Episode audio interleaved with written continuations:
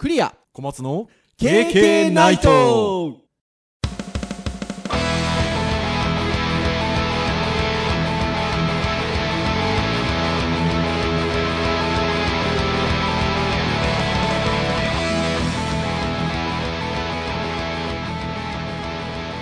経験ナイト。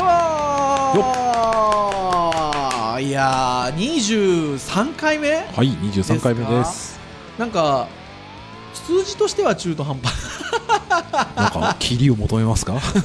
24とかなんかね。12の倍数はなんかキリが良さそう。な何言ってんですか？20 25もなんかほら。何ですか？23素数ですよ。本当だ。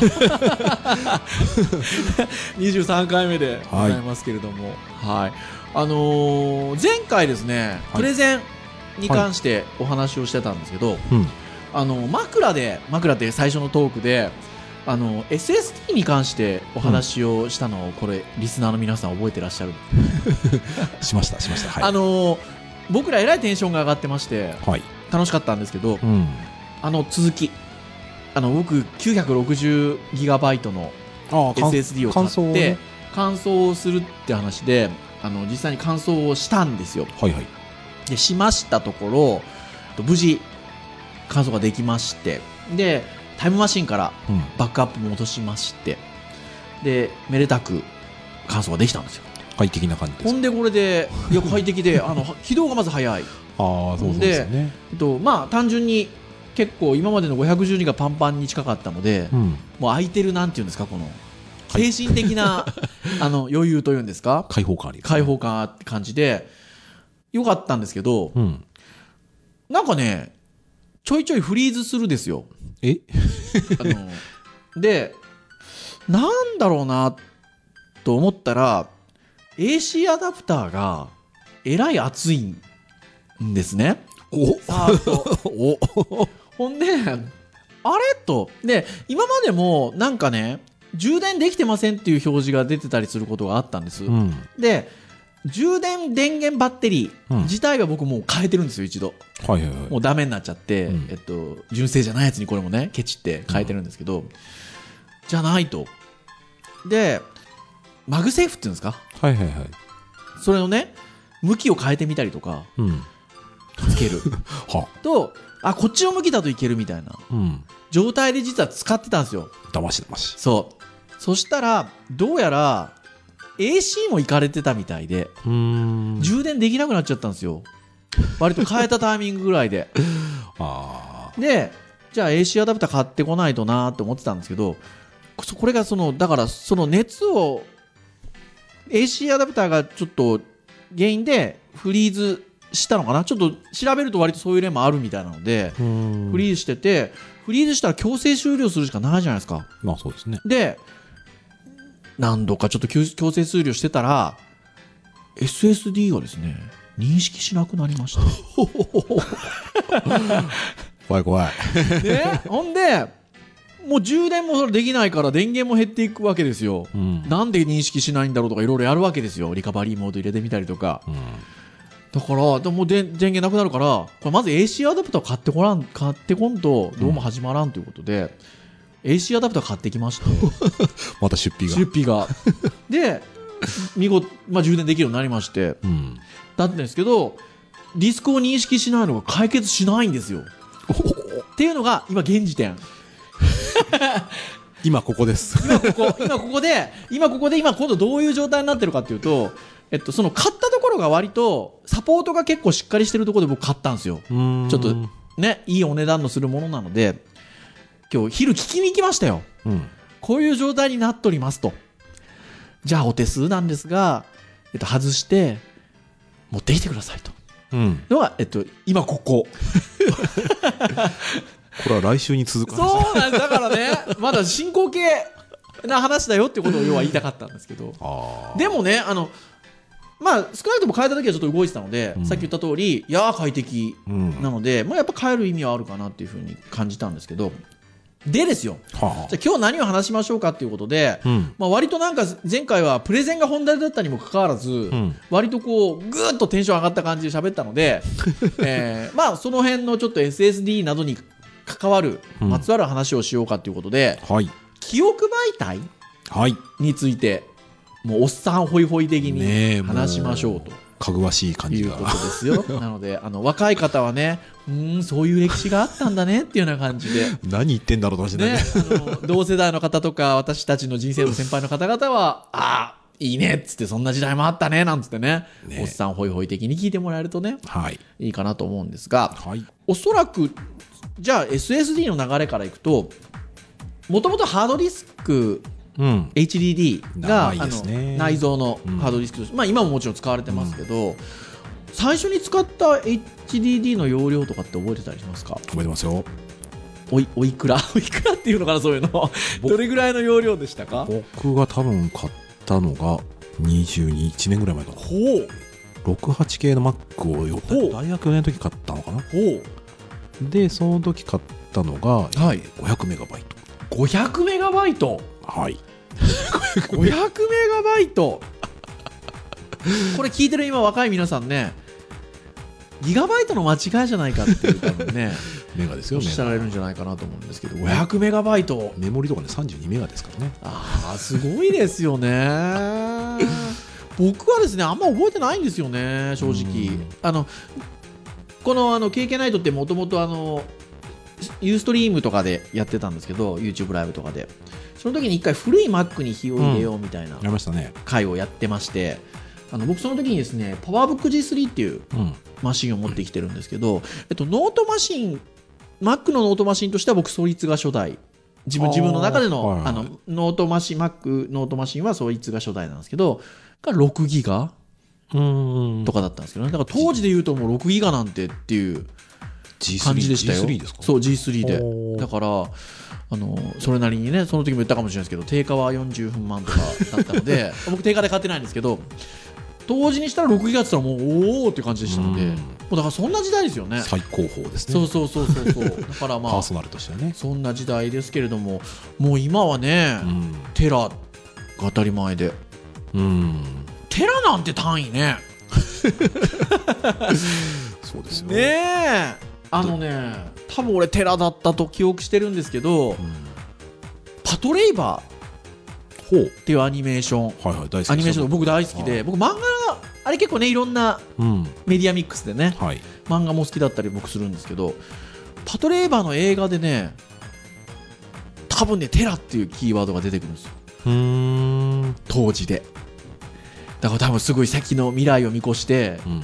言ってるんだと思うんですけど僕ね多分それをその現役の時にというか見てた時はあんまりピンときてなかったと思います。ちょっとね、引く、引くかもしれませんけど、はい。僕そこ詳しくて、はい。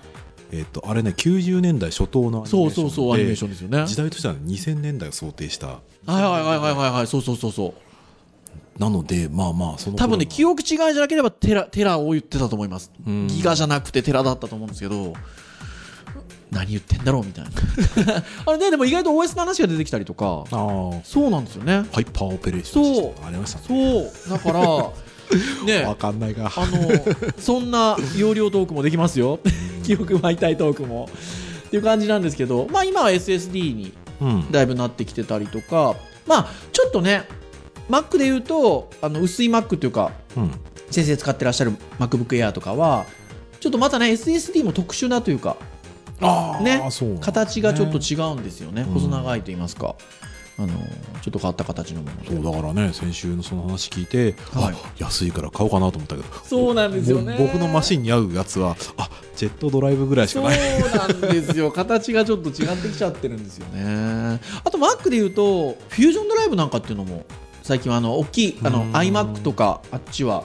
と SSD と HDD のガッチャンコしたようなやつ。ハイブリッドみたいな。そうなのであの OS を起動したりみたいなところは SSD の領域にうん。保存して、えーまあ、長く使ってないものとかっていうのは自動的に HDD の方に移しちゃうみたいな感じのもので、だからスピードと容量を兼ね備えたみたいなのもありますけど、まあ、そういう変わり種もありますがっていう感じですよね、うん。だからまあ大元の記憶媒体っていうのはまあその辺になってきてるのかなと思うんで、まあ容量も増えてねこの読み込みも書き込みもめちゃめちゃ早くなりましたからね。ねえ。で本当にもう先週から言ってますが安くなって SSD も。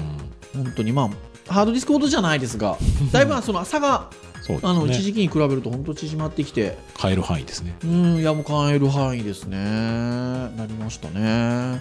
でまあそれをちょっとまつわるようなところで言うとまあ持ち運び用なのか何なのかっていうところではい。いわゆるこうフラッシュメディアっていう言い方をしたらいいのかな？ジャンル的には。えっとまあ今でいう SD カードはい。とかあのーあとは、えっと、USB メモリースティックうん。とか使ってらっしゃると思うんですけど、あの辺の記憶媒体もありますよね。うん。そうですね。まあ今の子たちだとね多分 SD マイクロ SD とかまあ。ね SD, SD のシリーズ、うん。あのミニ SD、うん。マイクロ SD いわゆる SD あそうか。アンドロイドはそれ入ってるんですよ。ほうなのでアンドロイドはえっとそういうマイクロ SD に実はデータとか保存できたりああするので。なるほどね。はいはいはいはい。ね iPhone はないですけどね。まあクラウドですからね。そう。なんですけどあのあってあとはまあ USB メモリースティックというか気軽気軽でね安く気軽に使えますね。今ね。っていうのが皆さん使ってらっしゃると思うんですけど、うん。この辺実はちょっと戦争があったんですよね。ちょっと前ね、うん。あの SD カードっていうのが割とスタンダードになる前っていうのはうん。コンパクトフラッシュとかねああスマートメディアとかでそうスマートメディアとか、あとは、えっと、ソニーが出したメモリースティック。あの USB メモリースティックじゃなくて メモリースティックっていう企画のちょっとね紫っぽい感じ、そうそうそうそうそう媒体。意外と結構引っ張ってましたよあれソニーさソんニーね頑張ってましたね。ねえ。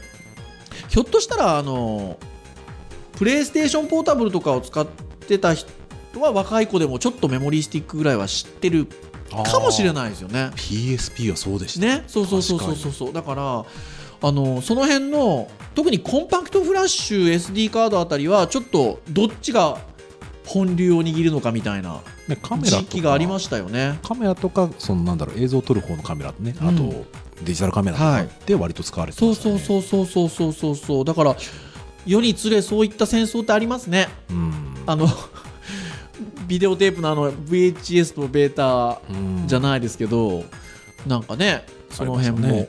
そして出て消えた LD とか。そうですよ。本当に。だからなんかそういうこう覇権争いっていうのがありますが、まあうん勝ったのはだから SD カードが勝った形ですかねうん。そまあまうで言うとねあ一番まあ多分あとはコンパクトフラッシュなんかは割と記憶あの記録が早いので、はい。割とこうプロ仕様のカメラとかではまあだまあまあ使われてる感じですかね。はあそっかそっか。スマートメディアは最近見ないね全然見なくなりましたよね。本当そうですね。あとはね USB メモリーもよく使われてますけど USB 自体の規格がねずっとバージョンがうん。うん。変わってきてますので。これさい僕らが馴染みがあるのは1.1って言われるようなものって馴染みがありますけどこれ当然そうね1.0もあるんでしょうね。あるんでしょうね。ねなんとなく1.1で、まあ、2.0今3.0長いですね。そうですね。2.0長くて3.0なんですけどちょうどあのこの今日この放送するのの編集会議で話したんですけどと僕がデジタルハリウッドの学生だった時っていうのは98年99年ぐらいなんですけどうん。その頃はもう全然 USB って1.1で。であのクラスメートとよく話してましたよ。なんか来年あたり2.0なんつう企画が出るらしいよっつって。いやーなんか早くなるらしいしみたいな話をしてて。でもうクラスメートでいやー新しい企画が出てきてもねなんつって。それに対応してない機器とかが出なきゃ普及しないから、まあ、なかなかねなんて話をねしてたのを思い出しますね。いやーね。で僕ねその時代のうん。iPod を持ってるわけですよ、ほう。まあ、ちょっともうちょっと後ですけど、はいはい。もうちょっと後の時の iPod の規格は USB1.1 なんですよあ接続のねそうそうそう。ああ企画がね。はいはいはいはだからちょっと壊れちゃって、いはい。吸い出そうとするんですけど、はい。1.1激遅で もう全然ねコピーできなでもくてそうだったそうだった USB だった。うんだからね映してる最中にね書き込みエラーとか起きちゃって 今あるんだけどちょっとうん映しきれてない状態で。すごいなあねえ。ハードはねやっぱ世につれの部分いや本当そうですね。そうだからあれですよ。容量が大きいのはいいとこあり悪いとこありですよ。あまあそうですね、うん。いや本当そうですね。だまあでも、まあ、今3.0になって何年かもう経ってますけど。まあスピードがあればねそう。容量がね。意外と2.0も使われてますよね。うん長かったからなんですかね、まあ、あと対応機器の問題じゃないですかね。ああそうそうそうそう、まあ多分今買うと PC っておそらく USB2 と3両方あるようなはい、そうそうそうそうそうそうそうそうそうそう。ねえ。なんかあの僕半年ぐらい前に Windows タブレット買ったんですけどあのその時に普段ね俺、ま、私 Mac ユーザーなので、うん。そんなに WindowsPC のことをこまごま見たりしないわけですよ。うん。見てたら割とあの WindowsPC であるのが USB の口が何個かあるんだけど2.0の口と3.0の口を持ってますみたいな PC も結構あって、うん。へえと思って。そそうなんで 両方つけてんのかななんてだからっちゃったりしたんですけど。USB2.0 の機器が3.0で反応しないんじゃないですかっていうのがなんかあるんですかね、うん。そしたらね。だから両方ついてるのがあったりしてへえ面白いなーなんて思って。やっぱ2.0の時代長かったからそういうのも関係してんのかななんて、多分ねね。作作るのに安いんじゃないですか、まあ。ああそうね。それもありますよね。で僕なんかは自自宅でつく使ってる自分の MyMac その SSD にうん。あの乾燥したやつは、えー、とまだ USB が2.0なので。うん。そうするとねあの買ってくるメ USB メモリ自体もまあ2.0対応の方が安いのでうん。あの安い方買ってきちゃったりするんですけどね。いやー本当にそうですが。で記憶媒体ってそれ以外の LINE がうん。あるじゃないですか。うん。まあ例えばバックアップ用に使ってみたりとかうんそうですね、あのーまあそこら辺の LINE で言うと今皆さんが使ってるのは DVD-R まあ CD もありますよあとは、まあブルーレイ？ちょっと僕らなじ、僕僕 Mac ユーザーなんであんま馴染みないですけど、でも多分ブルーレイを記憶媒体で使ってるってこともあるんでしょうね。多分ね容量的にそんなでかいの使うのはねそんなにもうだからそのたコンピューター周りの取り回しで言えば DVD-R、いや CDR ぐらいでいいのかなぐらいの感じですかね。うん、だって安くてまあまあある程度入ればいいかぐらいな感じはあるので、あのその辺のいわゆるちょっとバックアップ用であったりとか、まあ、あのそういったのでその路線で言うと小松先生最初使ったやつなんですか？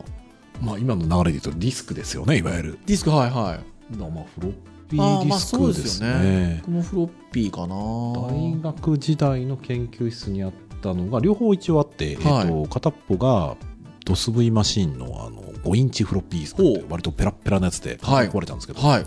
あと3そのでかいやつだったんだよな。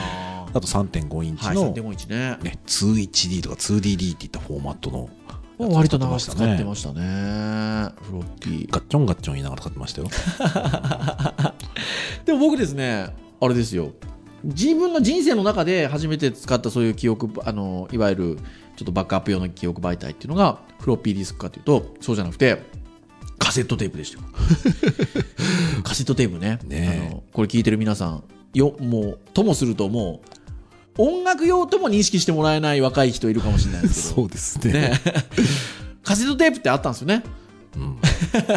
あのでまあよく音楽聴いたりするときには僕らの世代だとウォークマンとかでねそうですね。使ってたんですけどそれを記憶媒体として使ってうんまして、はい、あの僕あのこのポッドキャストでもあの初めて UI あのグラフィカルユーザーインターフェースのついたパソコンを買ったのは Windows だっていう話をしたんですけど、実はその前にいわゆる GUI のないうん、パソコ CUI ですン、ね、まあ、マイコンって言ってた頃 うん。に、えっと、パソコン買った経験があるんですよ、うん。中学校ぐらいの時にシャープっていうメーカーのありますよ。MZ700 っていう ああのマイコンがありまして。うん。その後に X1 とかっていうマイコン出たりとか。ちょうどね、MSX とかが出てた頃の時期なんですけど、その時のあの記憶媒体はカセットテープでしたよ。P が P がーって読み込むんですけど だからそれが初体験でしたね。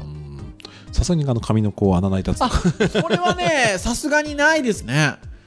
ねえ。まあそういう意味では僕は記録バイターで言えばねあの会社初めて入った会社がそういう製造業だったんあですはいはいはいはいはい。で図面とかを書いたりすると、はいものすごいかさばるので、それをあのマイクロフィルムにしてはい。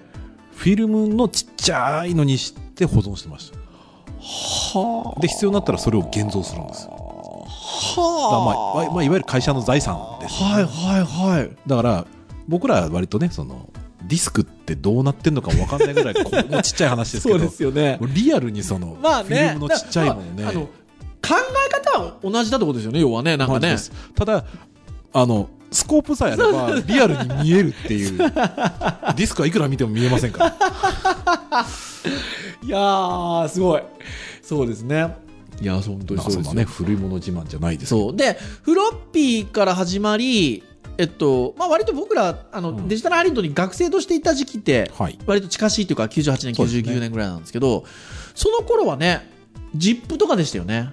うんそうですね。あのこれ聞いてる若い皆さんの ZIP っていうとあの圧縮フォーマットだったりとかね。そうテレビのね番組とかそうそういうのをし 想像しちゃうでしょうけど ZIP っていうあの記憶媒体があったんですよね、うん。メディアがね。ジップドライブ。ZIP ドライブ、ねえ。で Mac の G3 っていう端末には標準そうそうそうそうそうそう。だから僕デジタルハリウッドの福岡校の1期生なんですけどあの当時はウェブのコースがあの Mac ルームで。うん。で G3 だったんですよ。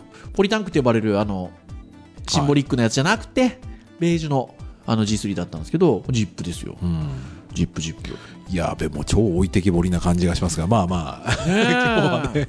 ZIP って容量100メガとそうかですね。100メガとか。そんな感じでしたっけ、まあ、200メガとか。そうですよね、うん。であとはあのちょっとそれで容量が足りないみたいな感じにだんだんなってきたので、あのね受付で MO ドライブ貸してくれてて。あえ MO 貸してましたね。MO スカジーのね。そう。スカジーノ。そうですよスカジーノですよ。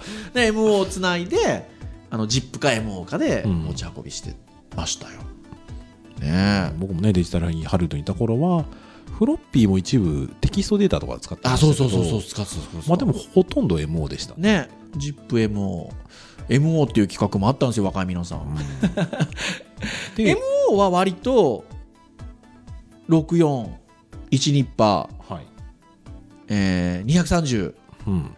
でさっきちょっとあの収録前に調べてたら540メガっていうのもあったみねたいで、えあんま使ったことないんですけでど、ね、640うん600円じゃ持ってますぐらいまでは、まあ、割と使ってましたよね。うん。その上もあったとは思うんですけど、うん。まあ2364うん。ぐらいがよく使う、230メガね、うん640 230メガね。640メガねがよく使ってましたよねもうその時点で僕のね最初のハードディスク超えてます本から、当だ500メガ超えちゃいましたよ。そうですね。なんかあのーでもあれなんですって？さっき小松先生聞いてたら。ZIP から起動したりしてたんですって？OS を。あのまあ、悲しい話でね。話話そのが学校の課題をね出すときに 出すちょっと前にはい。パソコン壊れちゃったんですよ。はいはいはい。サッドマックスですよ。ああ辛いで Norton Utility Disk っていうのとかこう入れて、はまあまあ一応ディス ディスクから起動するっていう、はい。でやっぱハードディスク認識しませんと。はい。でどうしようかなって言って、はい。で標準搭載の ZIP は認識したので ZIP の中に OS 全部焼いちゃってほうで起動ディスクにそれを設定し、はい。で起動してなんかね C を押しながらなんか起動してああはいはいはいはいはい。で起動したらもうまっさらなので、うん。えーその ZIP ドライブにいろいろ入れるんですけどはい。ZIP ドライブ遅いんですよ。そうまあそうですよね。なので、えっとその時はメモリーはい。メモリーをハードディスクにするあのラムメモリーみたいなやり方があってあーありましたね。は OS で設定してはい。再起動して、い。ハードディスクのほんのちっちゃい容量がそこにできたので、はそこに、えっとドライバーとかアプリとか全部焼いて、いはいで MO とか使えるようにして、はいもうしばらくあのハードディスクのない生活で制作をしてました。っていうことはでもそのあれですよねだからメモリーをそうやって代わりに使ってるから落とせないあ、そう、はい再起動できないですよ。立ち上げっぱですよ。立ち上げっぱもうね、再起動したら、もう、アプリケーションインストールし直しですから。全部インストールし直して、もうまあ、バカなことしましたね、ここはね。ーすごい すごいですよまあでもまあ言っちゃその使うデータもそこまで大きくなかったから、うん逆に言うとそういうこともできたっちゃできたというかなんて言うんでしょうねまあ、まあ、まあ、少なくとも100メガに収まってました。80メガねぐらいで収そうまってそうそうましたからね。そうそうそう今、ギガですよね、多分。そう。ね、もうそんな時代でしたよね。MO なんか、そで、そのぐらいの時期から僕ら、あの、先生業もし始めましたので、あの、まあ、学生さんとか受講生さんに教えるっていうことをする中で、MO なんかもね、うん。あの、あれでしたね。あの、僕、授業でよく教えてたんですけど、あの、Windows でも Mac でも使えるようにするんだったら、Windows フォーマットの 230MB の MO 買ってきな、なんていうことを 学生に指導したりとかうん。してましたよね。もうね Mac はね、両方読めたんですよね。うん。もう今はね、そんなこと関係なく普通に読めちゃいますけどね。そう。でもなんかね、あの、そういうの、これね、おっさんトークですよ、もう完全に。うん。うんあのそういうのは知っておいた方がいい。あれああれ？温故知新みたいな。なんか、いやほら、今もね、例えば、あの、圧縮の方のジップ。はいはい圧縮の方のジップで圧縮をして、うん、Mac から Windows に送る、Windows に Mac とか送ると、あなんかほら変なデータとかが入ってたりしたりするじゃないですか。すねあの、不可視ファイルが入ってたりとか。あとは、えっと、ちょっとこう、文字が化けちゃったりとか。まあまあやり方をちょっと失圧敗すると形式がね文字コード違いますからね、するとね。で、そういうのって、なんか OS が違うっていう認識をしておかないと、なかなか気づきづらいじゃないですかそうですそう。ねなんかね、その人はあかんと。こういうね、ちょっとおっさん特的なね、うんあのことでございますよ。うん便利になるのはいいけど、ちょっともうちょっと仕組み知っとこうよみたいなうんところはね、若い人にあの声を大にしてですね、言いたいですが、あまあ、ちょっとおっさんっぽいんでやめときますけど。まあまあ、あのね、なんかそういう知識があるだけで、一瞬救われる可能性が、ところどころありますから、ね。そう、本当にそうで。はい。で、ね、ちょっと編集会議の時に聞いてたの僕知らなかったんですけど、ジャズ？はい。ジャズ？ジャズですか。発音なんですよね。ジャズドライ JZ、ジャズ。知らない。なんかね、僕は使ってなかったんだけど、僕の習ってた時から TA やってた時の、はい上の教室はその CG とか映像のクラスで、はやっぱ容量がでかいの扱う。はい MO だと入りきらないので、い。はい。で、処理速度も速くて、はい。書き込み容量も1ギガぐらいある、ジャズドライブっていうのを使ってまして、はバイタ結構高かったのでね、まあ僕らは全然使ってなかったですけど、ねライブもなかったですからね。多分ね、そういう CG 系で、その90年代から2000代ぐらいやった人は大体みんな知ってる。あともう一個知らなかった。PD? PD ね、PD もまあ MO のでかい版みたいな感じで、容量が結構でかいものとして出たんですけど、まあそもそもドライブが普及する前に、まあ D、CD がね、割と安く、そうですね、出始めましたもんね。だから、あの出たけど、容量もでかいけど、まあ使うメリットがあんまなくなっちゃったので、うん CD はそれこそ、えっと、まあ、その後ぐらいに出始めて、まあ、こ今でも使われてるぐらいなんで、そうですね。ねう。ん。640とかですか？まあ、750あ、750か。んそうですねです。かね。あの、あれも CD もでもありましたよね。容量。なかったかな？え何がもともと750でしたっけ？あ、640もあります、確か。だし、もっとちっちゃいのもなかったでしたっけ？ああ、あったのかな？どうだったかな？なんかもう記憶が。でね、CD の場合は、CD ロム。はいはいはい。まあ、これどっちかというと記憶媒体というよりは、って感じですよね。あ、まあ、記憶媒体として焼けるんだけど、二度書きができないあそっか一回書いちゃうとおしまいっていう。CDR。はい。うん。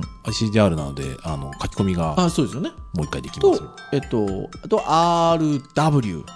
はい。あ、R はだから、ん追記でできるんですよね。そうですよねダブルは、あの、出したり消したりできる。そうですよね。だからだんだんだんだんできることが増えていくわけですよね。ね、だから、でもあれですよ、学校の卒生の提出とかは、あるスタッフの人が、うんあの、学生に言ってましたよ。うん。お前ダブルだったら浮気できちゃうな。ああ、そう。ねだから、ダメなんですよ。受け付けられないんですよね。要は書き換えられるものはダメなんですよね。だから、まあ、ある意味、その書き換えたくないものに関しては、もう、そういうね、そうロームで。おっさんのトークすると、あれですよ、爪を折るって話で。わかんねえだろうな。そうですよね。本当ですよ。そしてまたやりたい時はテープ貼るみたいな。爪のとこにねえ カセットでもね、あの、VHS でもありまそうですよ。全部そうですよ。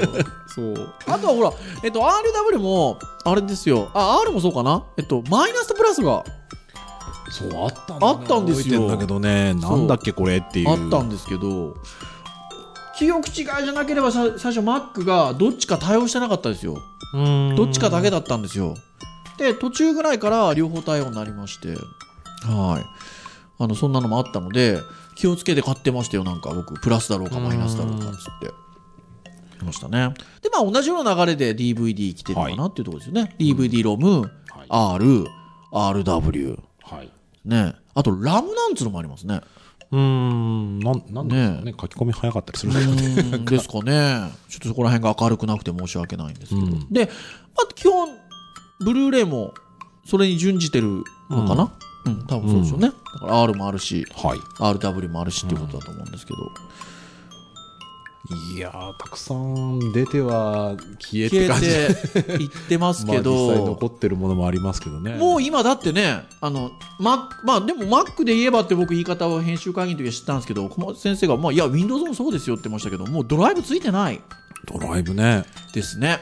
うん、僕もね、あの、先生やってる時に割と学生がそのはい。CD 提出とかするので、い、やー、それで確認用にもうそんなドライブがないなんてありえないだろうとか思って、そしたら Mac がね、うん Mac の方でポロッと、あ、ない！みたいな。で、エアー Windows から始まって。で、Windows も、な、だんだんないのがそう。多くなってきて。もうだってだからエア Mac で言うとエア MacBook Air から始まって、うん。それはノートマシンに波及していってもう今や iMac あとは Mac Pro、うん。デスクトップに至ってもないいやーで Windows がもうない。うん、ねだってもう、昔は僕らあれですよ、あの、アドビのソフトとかね、マはい。クロメディアって言われるソフトとかって インストールするときに、そう。ディスクじゃないと言われなくだって容量でかいし、でなんならディスク1ディスク2みたいな。なりましたね。ね途中で入れ替える。そう入れ替える。で失敗するとかそう。ようありました。もう今クラウドですもんね。ね、ダウンロードしたら落ちてくる。そうねえ認証とかもね、ご丁寧にもう、あの、いっぱいですので、そうこっち一回切りますみたいな。あ、はい、みたいな。はい。いや、すごいですよ。だから、一時的なほ保管であったりとか、まあ、あとは携帯用にとか、持ち運び用にということで、USB メモリを使うことは、まあ、まあ、まあ、まあ、まあ、まあ、ありますけど、いわゆるそういう CD だ、DVD だみたいなものって、だんだんうん。データっていうところで言うと、もうクラウクラウドになってきましたね。ですね、これも言ってましたけど、小松先生が、あの、USB メモリなんかも、セキュリティの面から言うと、うん。どっちかというと、つ使わない方が望ましいみたいな話になってきてる部多分ね、分もあるのでうちの会社のは基本的にもう使えないような処置されてます。た使っちゃダメなんですよ。あの誰か Facebook でそれこそあのこの間シェアされててタイムライン流れてきてましたけどもうそういうのを防ぐために物理的にっつって USB の穴塞いでましたけどうーん。まあまあそそんな感じですよね本当にまあ、口をね、出会うことないと思いますけど、USB 入れたらショートしてパソコンのハードを破壊するようなものああらしいですからねえ 本当に。だからもうそんな時代ですよ。うんね、だからもうあんまりこう、記憶媒体は多分、なんでしょう、あることはあるし、はい。まあ使われ方は昔に比べるとなんか、ネットだと容量が使えないから、じゃあこれででかいの移そうかとか、それでソフト入れようかっていう時代でしたけど、もう今はね、そういう時代じゃなくなりましたので、まあデータ少し保存したりとか、ちょっと持ち運ぶぐらいは使いますが、我々が昔使ってた主たるね、記憶媒体としてはもう、なんかもう本体、あとクラウドみたいな。ひょっとしたらですよははあのもうそのネットがより高速になってうん。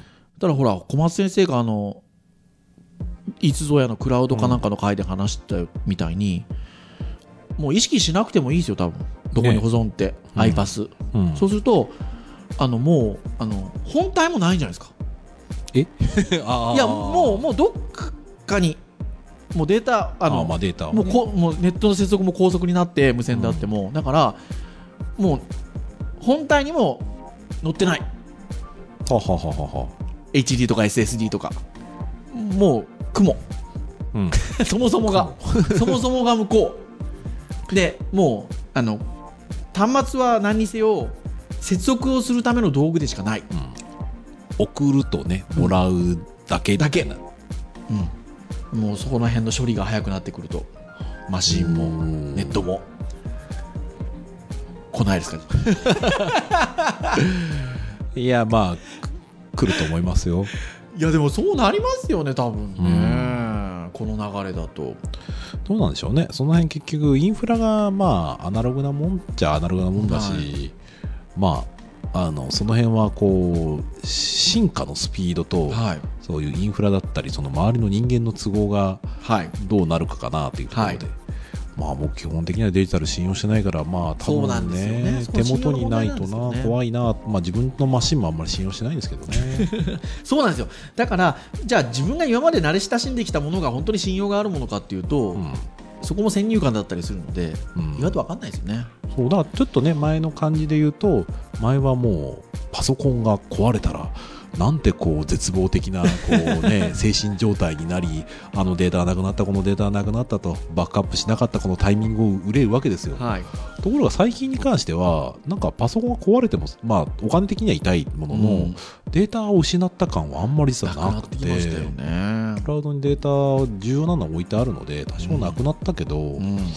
ね、あれですよ、皆さんあんまり意味あのイメージわかんないかもしれないけど、メールがなくなるとかね、割とその時にしてみればね、大大惨事でしたけどね。もう今ほとんどメールいわゆるねもうね、だって側のメール使ってるに置いてる、そうそう、だから、ある意味、僕が最初の頃使ってたのって、結局、サンダーバードってはい。メーラー使って、はい。自分のマシンにメはい。ール入れて、で、はい。外に出ちゃうと、はい。